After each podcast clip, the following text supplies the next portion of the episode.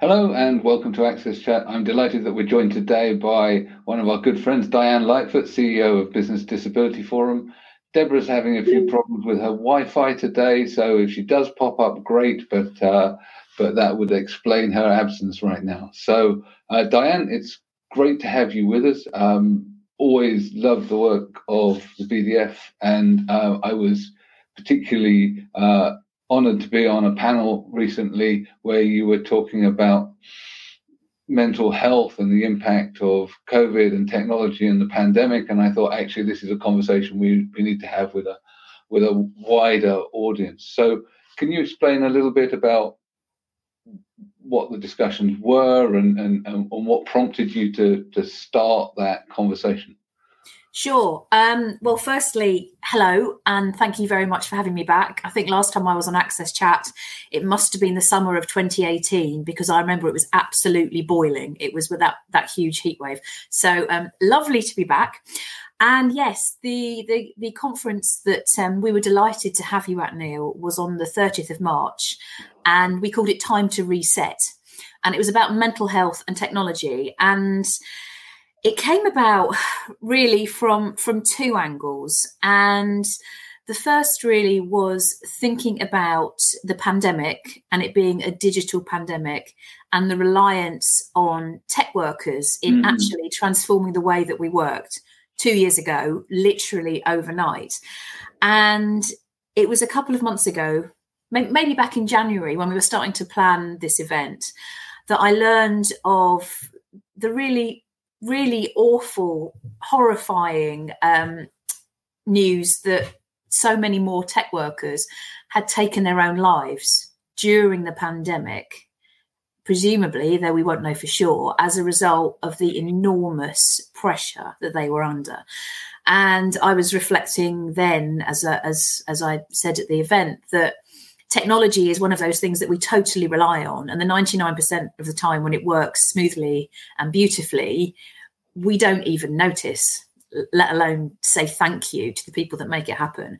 But for the 1% when it doesn't, we risk jumping up and down and making a fuss. And actually, the tech workers are really, really trying to do their best. And I say this as a non techie person, but with a lot of techie people in my friends and family, and of course, work.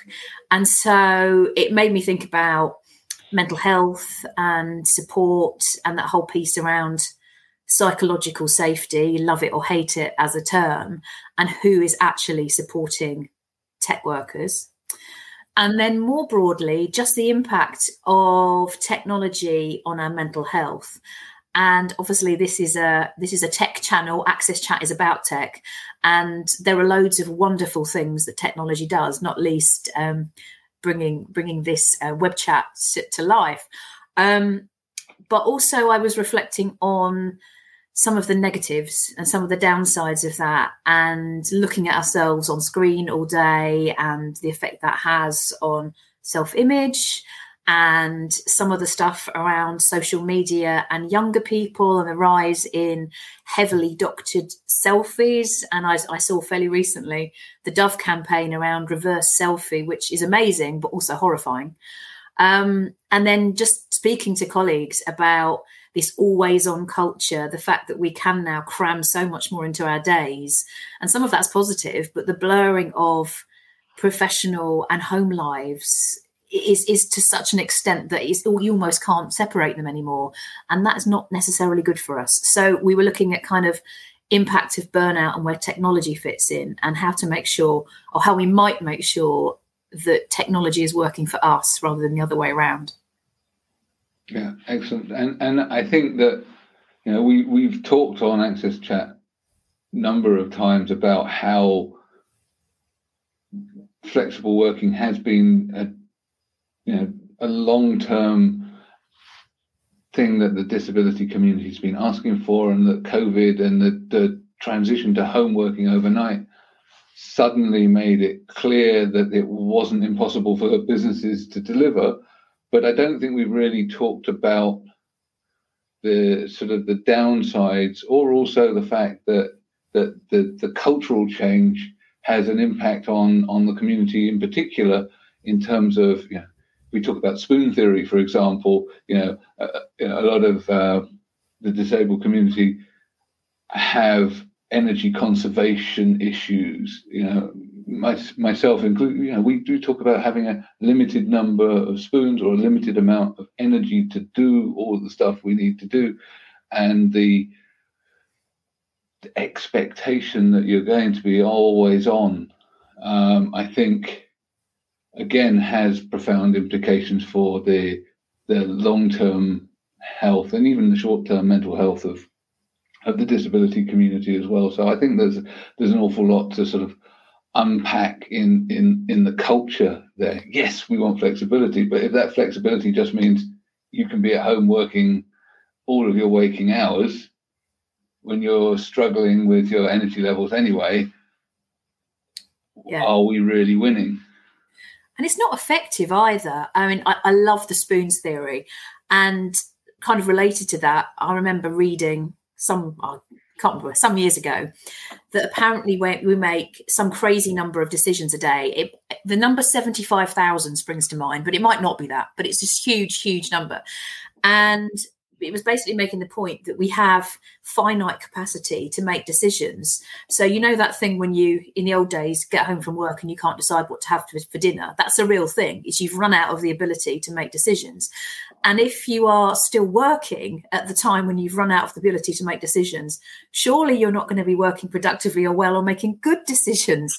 So it's it's not like it's it's good for the business either. But I think we're all caught in this cycle of of guilt really and and not productivity and not even presenteeism, but feeling that we have to do that little bit more and that little bit more. And of course, it becomes a self-perpetuating thing that that bleeds into everything we do and is uh, very infectious.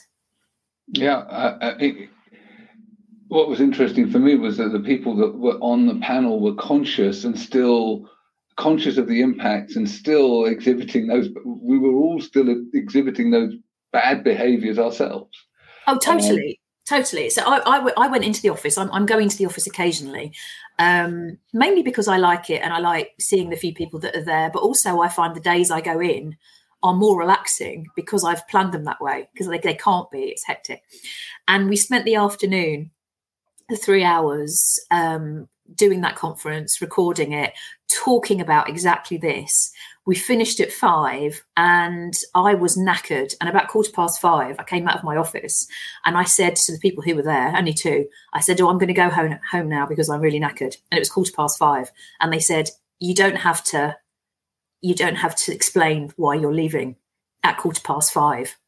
And I thought, and I'm saying this after we've just spent three hours having that discussion. It's it's crazy. I, I know, uh, and and and um, my, my, my working day, you know, goes from you know before sun up to well after sundown. Um, and yes, there's some flex, um, and sometimes you can go out in the middle of the day and you can deliver stuff asynchronously. But the the expectation is is that you're always connected, and I, I, I and I do think that that has to stop. Um, and there has to be some kind of leadership uh, on this. I think you know you're seeing it in in France with the right to de- disconnect, mm. um, where you know, workers are allowed, you know, effectively can just go no, no, no. no but but that but that permission to disconnect is is after five. Yeah. You, you need to disconnect this during the working day after spending, I don't know, seven hours in meetings. That's when you need to disconnect. You need you need time to think, time to stop, yeah. time to read. You know. Yes. Uh, uh, mm. and and on the top of that, uh, I've seen you know uh, many organizations that, that acknowledge that that kind of a pandemic of timings of pandemic of meetings is taking place and then okay and then we have a mental health, a mental health app that is going to assist you. I don't think that is going to help you know. After that you are going to talk with the bot. So i don't think that is going to you know is that is not going to end well. No. And we i think firstly we have to give ourselves permission because nobody can do it for us. Um, and I, I, you know, like I've just said, I know I'm my own worst enemy, and I paid for it yesterday. So I speak about, I speak about having depression, um, mm-hmm. sort of fairly regularly, um, boringly often, you may say. And yesterday, actually, some of the content of Wednesday um, it was very, very powerful. And particularly that the last part, we heard about this amazing um, suicide prevention tool that a, a, woman called Alice Hendy has developed. It's called Ripple, and it's a disruptor. And it basically, if people are people have got this downloaded into their browser and they are searching for ways to end their own life or self harm, it disrupts that with positive messages. But so the content was really, really, really intense. And even the content that was talking about the more work life balance stuff, it's really quite profound stuff. And yesterday i was i was really struggling. I was really struggling. And yet i felt guilty about taking any time to do that. And the only person that can give me that permission to take some time out is me particularly at home because no one else is there to see it. So i think i think we have to be brave and do it and then and then tell people that we've done it and that we need to do it and make mm. it okay. Otherwise we just get faster and faster and faster all trying to show up with our game faces and feeling like a little husk inside yeah, I, I think that I look at I look at a lot of things and that and that acceleration uh, and, and, that acceleration of expectations, the communication acceleration is almost like you're expecting an answer before you sent it. Now mm. we can't get much faster, um, and, and, yet you've got fragmentation as well. You know, people are frazzled. You know, and neurodivergent people are extra frazzled, if you like. Um, but but everybody's frazzled. So so I'm not going to claim a special flag flag, but but I do think that that ability to step away is missing where uh, at the moment you know the the the culture that has we've all contributed to creating is difficult to break out of that cycle um, but it's not delivering good quality. No, you know, I, I think that that you know, as you say, we're pay, we're taking bad decisions and short-term decisions and decisions whilst tired and isolated and and and, and emotional.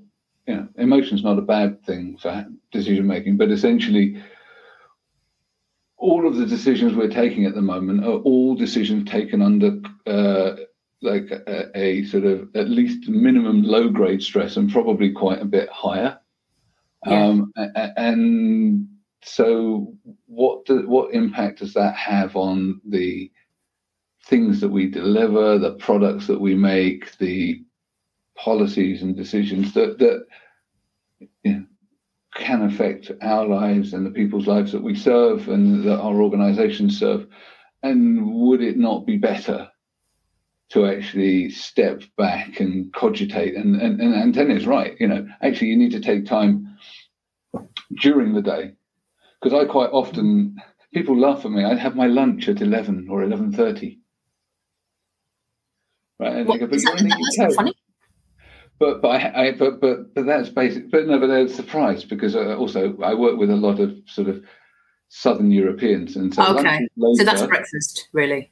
Yeah, yeah, yeah, yeah. And and, and uh, uh, but but basically, I'm up. I'm up well before six. So and I'm quite often on calls from like seven. So by the time it gets to eleven o'clock, I've done half a working day. By eleven o'clock, you need a small sherry, probably.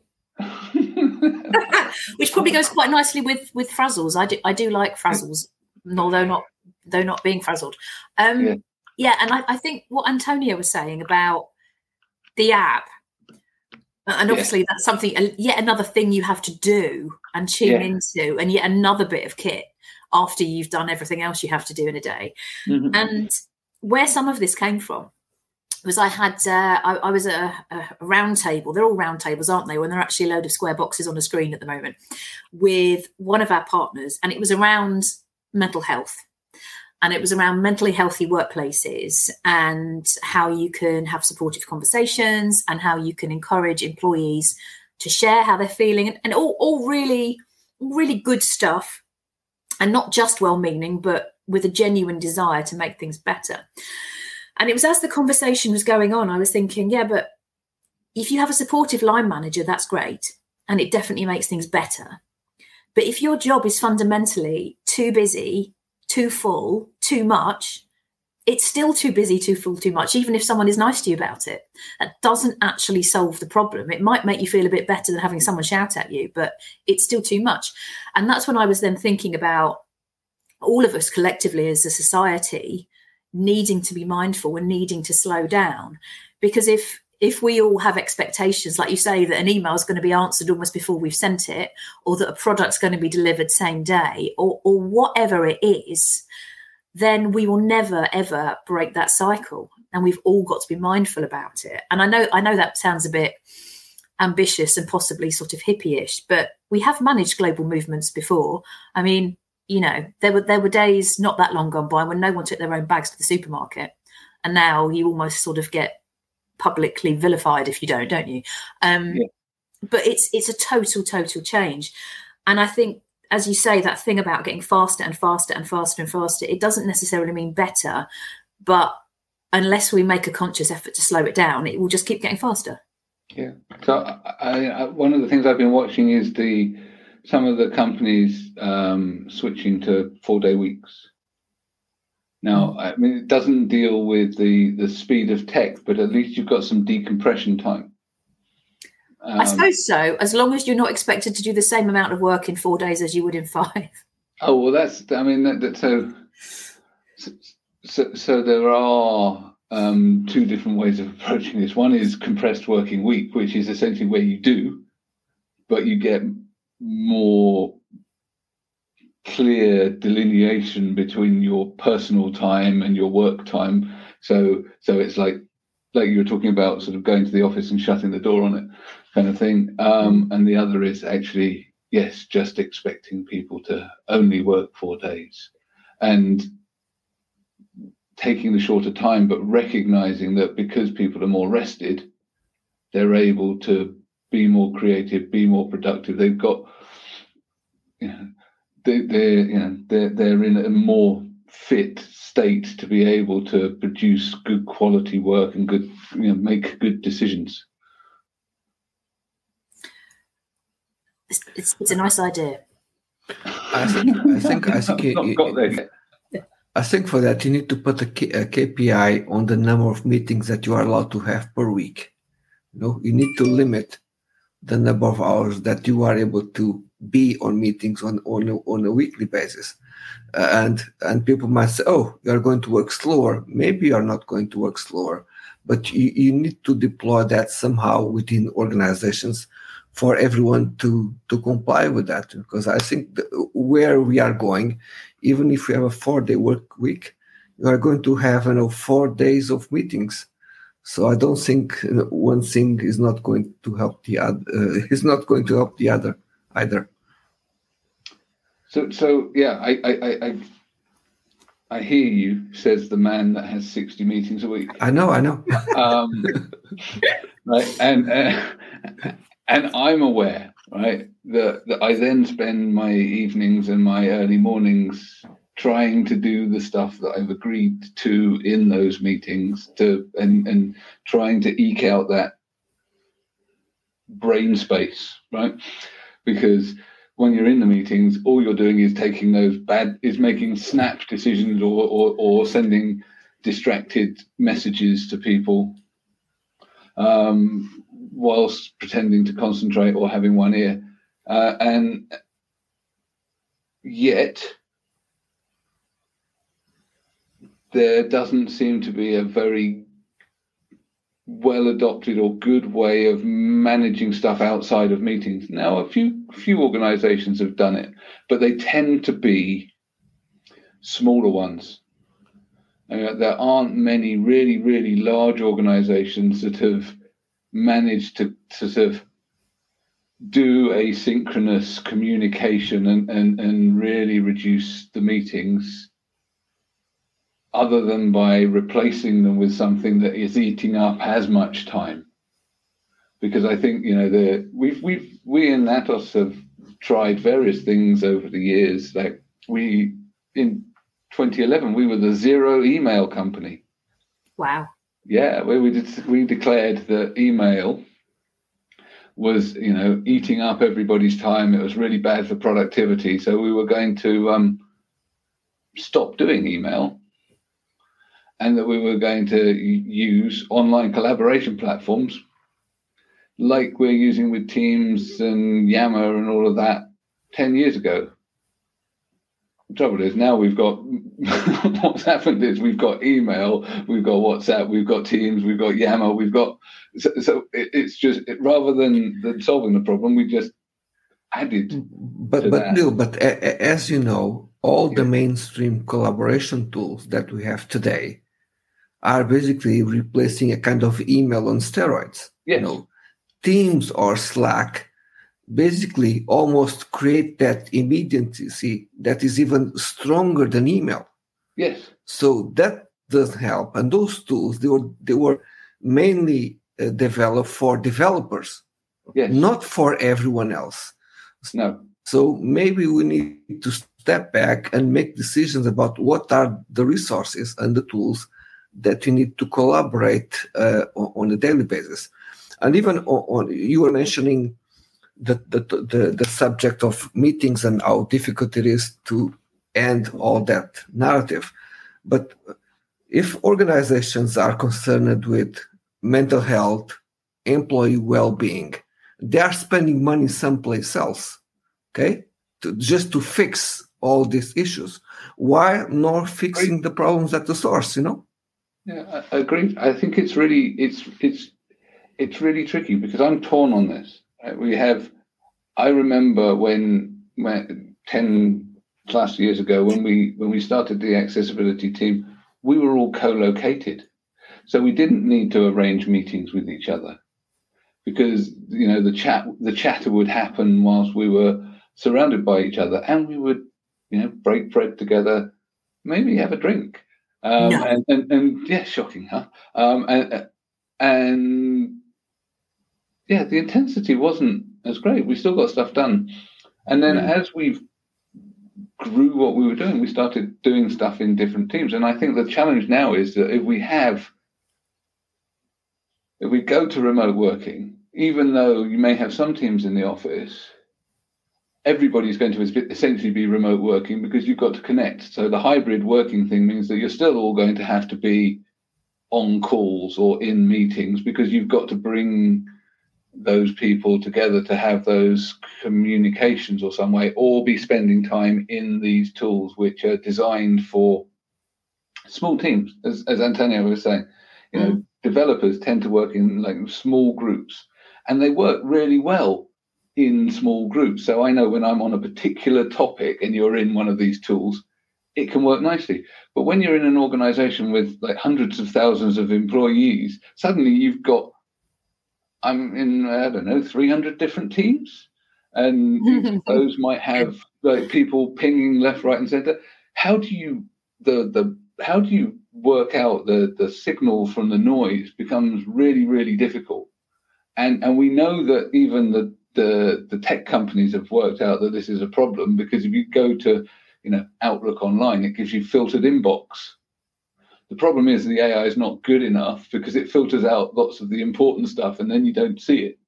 Yeah. So, you, so, so I, I, think there's a mixture of humans taking back control, uh, and, and that's really difficult because the the notification culture, what you what you were referring to as the pingdemic, um, really does, you know, we're wi- we're hardwired to respond to this stuff and respond to the dopamine hits.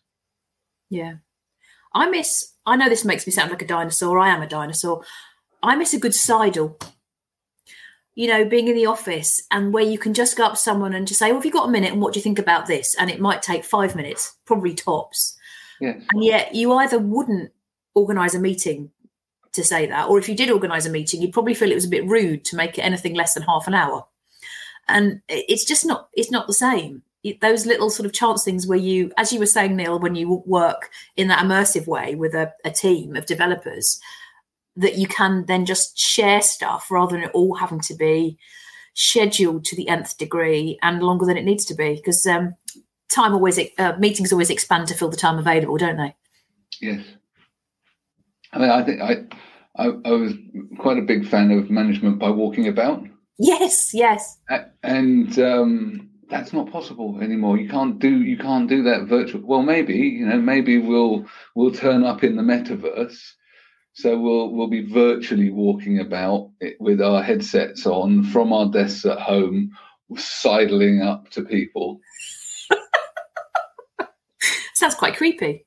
Yes, it does. Maybe maybe it'll be good, but um, yeah, and those those human interactions, and it's it's funny as well. Um, at, at the event, there was a lot of discussion about time spent in meetings versus time spent working. And I thought, where did we get to a point where meetings are not seen as being actually work and, and therefore by sort of not useful, if you see what I mean? It's like when people say, oh, I spend all my time managing rather than working. And I think, yeah, but being a manager, particularly if you're doing it well, is work. It is it's part of your role, you know? So if, if a meeting is productive and useful and is of the right length, then it should be considered work in a positive way. Does that make any sense at all, or is this just? It, it does. Uh, I think the when I first transitioned to being a manager, I, I, really struggled with the idea that I wasn't doing, and that I, uh, uh, you know my role was to get other people to do stuff successfully, um, um, and that it is a difficult transition for people to make. Um, I think also the fact that we now we're aware of the mental health issues that people are facing. So what we're then doing is booking in meetings to check in with people, and we do need to do that pastoral care. But then we've you know we've got we've got two types of meetings that are happening. We've got the the meetings about meetings because you're trying to progress stuff, the check-in type meetings, and the you know all of those kind of trying to get some progress done, right? Which takes longer when you're not when you're not sort of co-located, right? Um, it can work, and we've we've seen that it's worked, and we've proved that it that it you know it's still possible to do business and all of that, but it, there is a time cost, and then there's all of the additional time cost of those booked up bits where you have these, you know, missing those micro interactions, the sort of how yeah. are you, good morning, you know, grabbing a coffee, you know, that. And and I think that's another reason why people are feeling exhausted because then they're going, well, actually, when am I going to do the stuff that came out of that first set of meetings of progressing? And that's how we end up working these really ridiculous hours. Yeah. And that those things that I'm really stressed about when I'm going to do them and they feel like they're hanging over me. Yes. And actually, when I do them, probably don't take as long as I fear they will. But the actual spectre of them looms very large. Yes. Yeah, absolutely. So, I mean, this is why I was, I tried to, I've, I've stopped with the to do lists and, and started trying to diarize stuff. I mean, the other challenge is I, I spent the last seven years, my diary's been completely open. So anyone could view my diary, right? And they could see what I was doing. And I believed in doing that because well, it was, it was partly a matter of principle, you know, of tr- transparency, but I've turned it off in the last couple of weeks because people were then deciding that things that I got in there weren't important enough. Oh, right. For them not to ride over. Not to override it and put stuff in. Oh, my goodness. I think so. Yeah. So that lack of transparency now just shows as a block of being busy you talked about other people taking over your diaries and many years ago i mean like probably 15 years ago i worked with a consultant who used to say diaries are a repository of other people's priorities mm-hmm. which i always really liked. Yeah. Absolutely that's such a great line. It's good, isn't it? I, I always I've remembered it. I've remembered for 15 years. I trot it yeah. out every now and again, and I always I always really like it. But um, I also like that thing that I think it was um, Sarah from NatWest said about it's okay not to be available all of the time. Yes. And, and it is okay because actually, how many things come to us in our day that are genuinely, if you're not there that split second, the world's going to fall apart. Not Yeah. very many. Shouldn't admit this, really, should we? Because it will take away our aura of um, magnificence and omni- omnipotence. But unfortunately, it's true. Yes, Of absolutely. course, uh, uh, and you you you you you need to, to to disconnect to think about you know, to have ideas you know when you are on that pressure of oh i need to go to my next meeting i need to do this powerpoint uh, i need to be connected you're not going to be able to let your mind wander and, and it's important that you let yourself wander uh, uh, in, into other things. Uh, otherwise you know you're not going to be productive or you're not going to be innovative. And i think it's very important to, to have that disconnect uh, you know uh, uh, to, to have that time just for yourself to, to let yourself flow in a in a you know in a very personal way. Everyone is different. So that that time uh, uh, of disconnecting is particularly precious for us Yeah. Yeah. Yeah. I, I, I would agree. I, it feels modern work feels very much like you've you're in a sealed room with a kettle, and and my brain is a bit like oh sorry, my brain on modern work is like a sealed room with a kettle. And at the beginning of the day, it's fine, la la la la. But as you go throughout the day, the steam from the kettle builds up, and you get this kind of brain fog.